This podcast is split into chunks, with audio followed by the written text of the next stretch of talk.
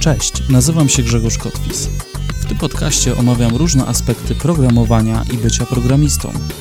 Zapraszam Cię do wysłuchania moich przemyśleń.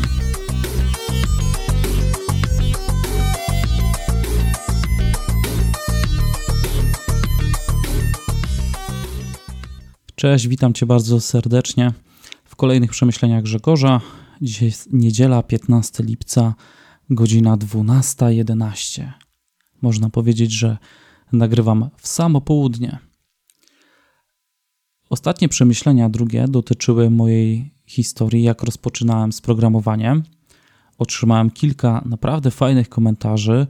Wczoraj czy przedwczoraj jeszcze Kuba na Twitterze podzielił się e, swoim początkiem, że także został wywalony albo dał się wywalić z polibudy. Dzięki Ci, Kuba, za ten komentarz. E, no nie powiem, że cieszę się, że nie jestem sam. No bo nie, nie można przecież życzyć nikomu źle. Ok, słuchajcie. Kolejne przemyślenia dzisiaj będą dotyczyć narzędzi czy też wiedzy programistycznej zawsze przydatnej. Takiej uniwersalnej, nie powiem, że takiej y, przydatnej na czarną godzinę, na jakieś wyjątkowe sytuacje. Aczkolwiek to jest tak, że nigdy nie wiadomo, kiedy ona się, y, się przyda. Coś jak ze szwajcarskim scyzorykiem. Tak? Mam taki scyzoryk, on ma dużo opcji, z większości nie korzystamy na co dzień, ale nagle przychodzi taka sytuacja, że trzeba go wyjąć, poszukać odpowiedniego w nim narzędzia i używamy go. Więc tak, e, to są to narzędzia, czy też e, wiedza, która mi się przydaje. Najczęściej mm, po nią sięgam na przestrzeni lat. Mam wrażenie dosyć często. Może jest to specyfika projektów, w których pracowałem, a może rzeczywiście one są takie uniwersalne i przydatne. Ok. Pierwsze wyrażenia regularne. Znajomość wyrażeń regularnych przyda się Wam nieraz, mi się też przydała, szczególnie przy procesowaniu plików tekstów, pojedynczych linijek, e, zamiany różnych zaszytych fraz zmiennych w plikach na wasze wartości, e, czy też e, w narzędziach takich jak grep, gdzie parsujemy jakieś wyjścia z linii poleceń, no różnego tego rodzaju rzeczy. Ja tutaj najczęściej korzystam z takiej strony regex101.com, która jest o tyle fajna, że oprócz tego, że wrzucacie coś na wejście, piszecie wyrażenie regularne, ustawiacie flagi, widzicie, czy, czy to w ogóle ma sens, czy to wyrażenie działa. Ona oprócz tego tłumaczy te poszczególne składniki, które tam e, zawarliście w tym wyrażeniu, więc ma taki fajny walor edukacyjny. I bardzo często e, z niej korzystam, żeby przetestować wyrażenie. Potrafi też generować taki pseudokod, chyba dla PHP, JavaScriptu i .NETA. Więc pierwsze uniwersalne narzędzie i wiedza, wyrażenia regularne i grep. Druga rzecz. Dowolny język skryptowy powłoki. Tak, tak. E, taki bardzo niepopularny, mam wrażenie, że może trochę niedoceniany batch dla Windowsa E, Bash czy jakiś tam shell dla systemów Unixowych. E, dla Windowsa może być to również PowerShell mm, albo już w ogóle uniwersalny i też fajnie go znać chociaż w podstawowym zakresie Python. Do czego to może się przydać? Do automatyzacji wszelakich zadań, czynności.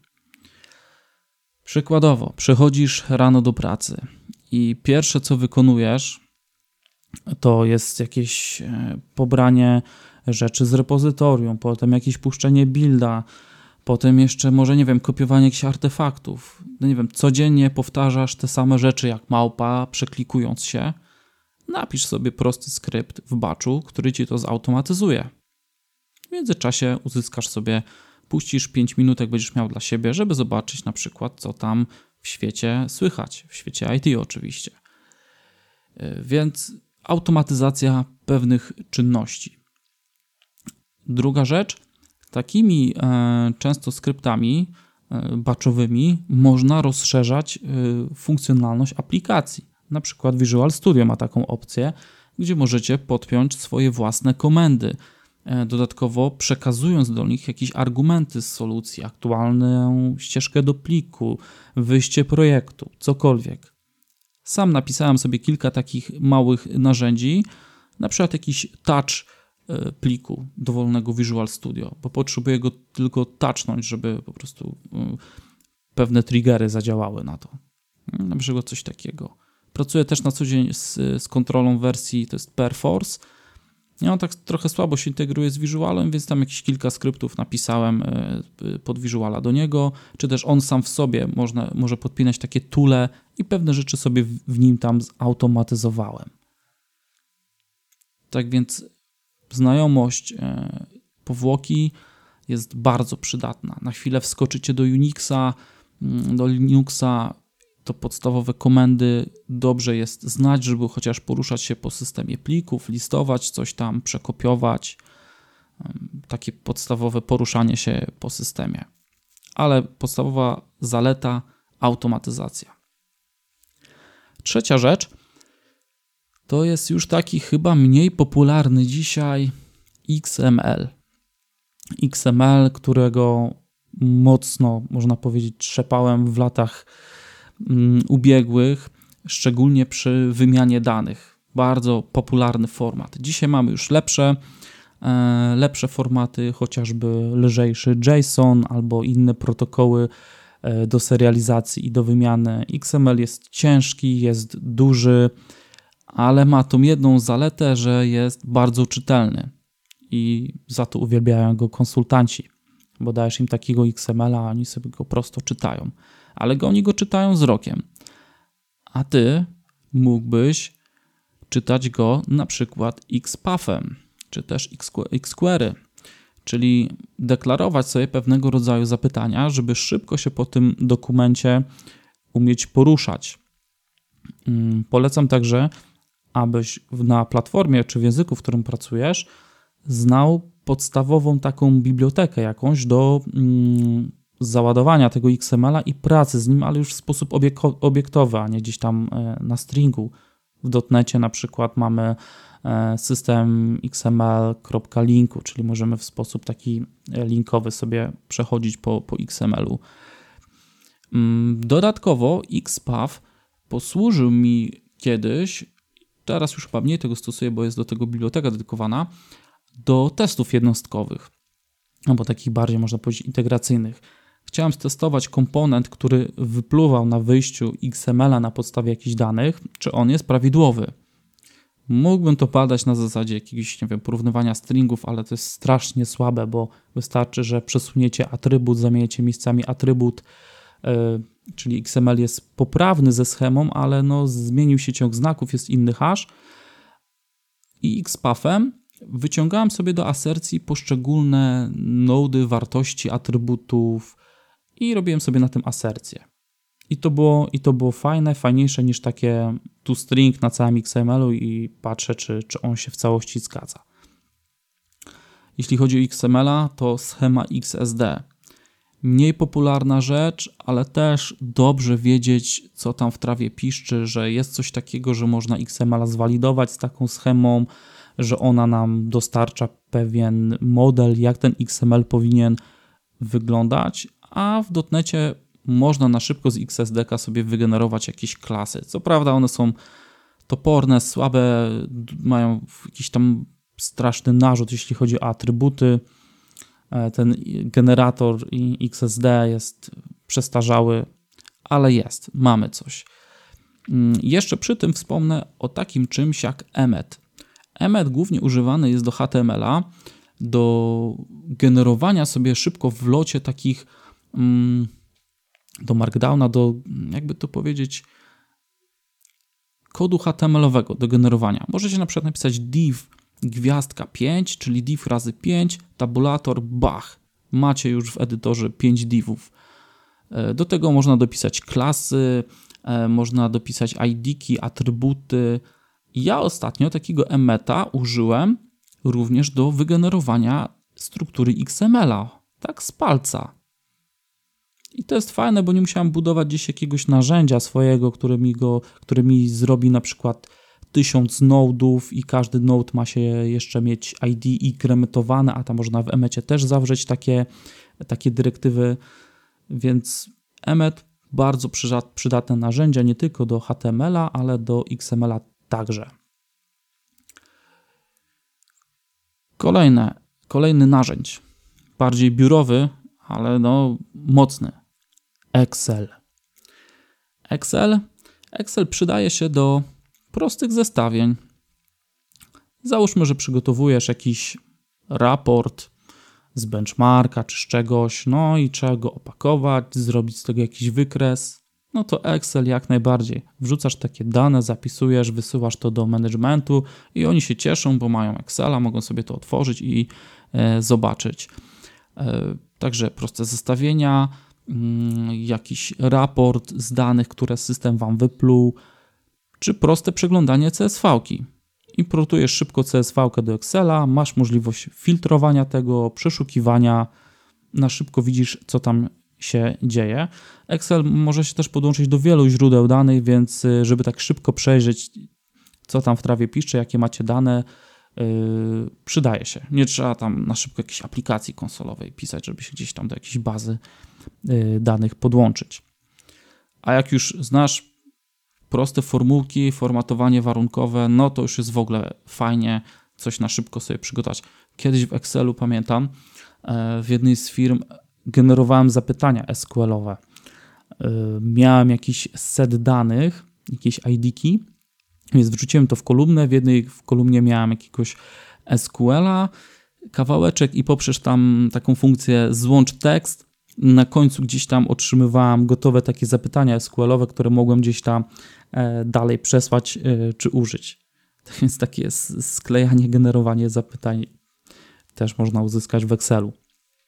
A jak już jesteśmy przy zapytaniach, to chciałbym wspomnieć o SQL-u.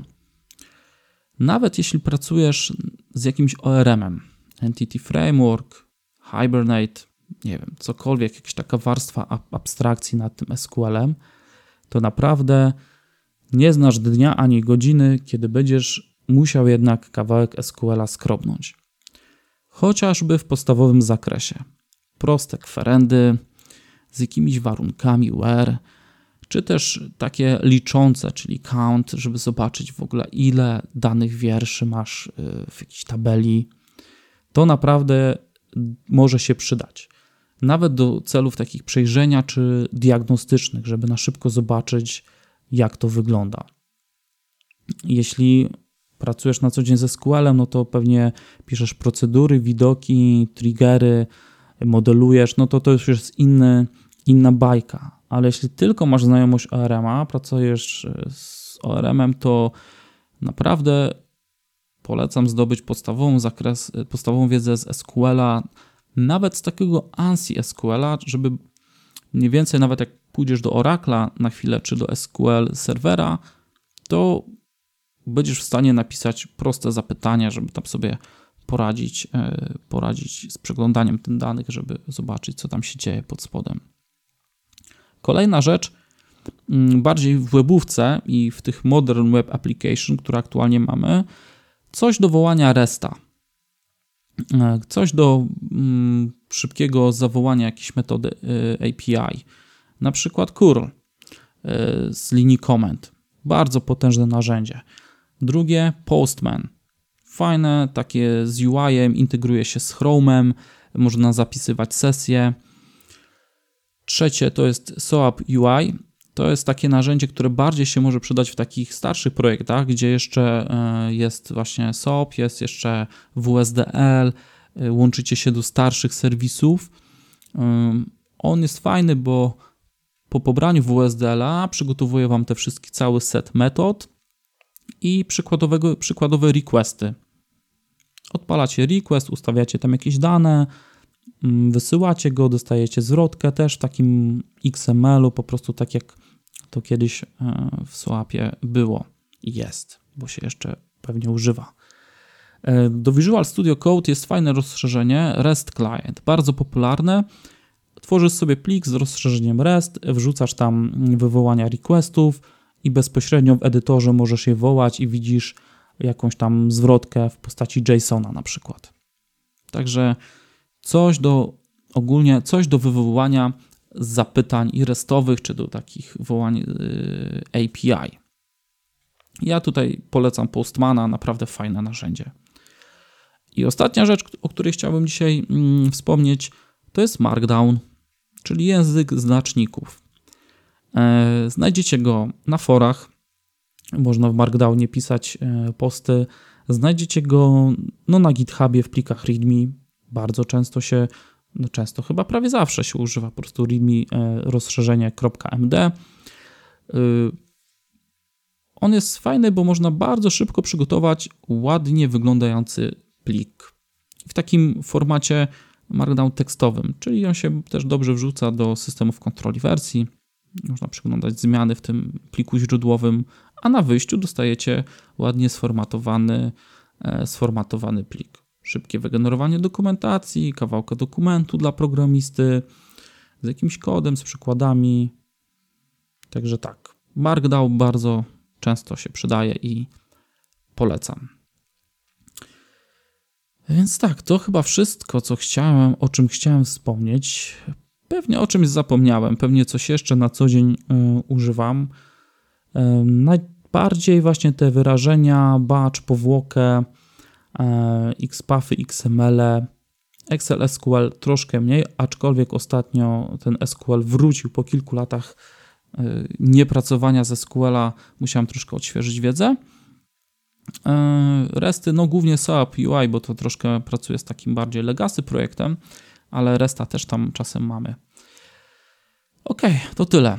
Jeśli masz jakieś swoje narzędzia, które myślisz, że są takie warte, warte y, poznania, niezależne od platformy, powiedzmy niezależne od projektu. Czyli czy pracujesz Java, czy pracuje, pracuje na froncie, na backendzie, one się przydają, no to podrzuć jak najbardziej, zostaw gdzieś tam wpis w komentarzu. E, bardzo chciałbym poznać, z czym pracujecie na co dzień. A jeśli macie jakieś tematy, które, które chcielibyście, żebym poruszył, żebym się do nich odniósł, piszcie śmiało na kontakt małpa devsession.pl. E, można do mnie pingnąć na Twitterze małpa. E, także zapraszam do kontaktu. I to wszystko, co miałem dla Was w trzecich przemyśleniach Grzegorza. Trzymajcie się, pozdrawiam, cześć.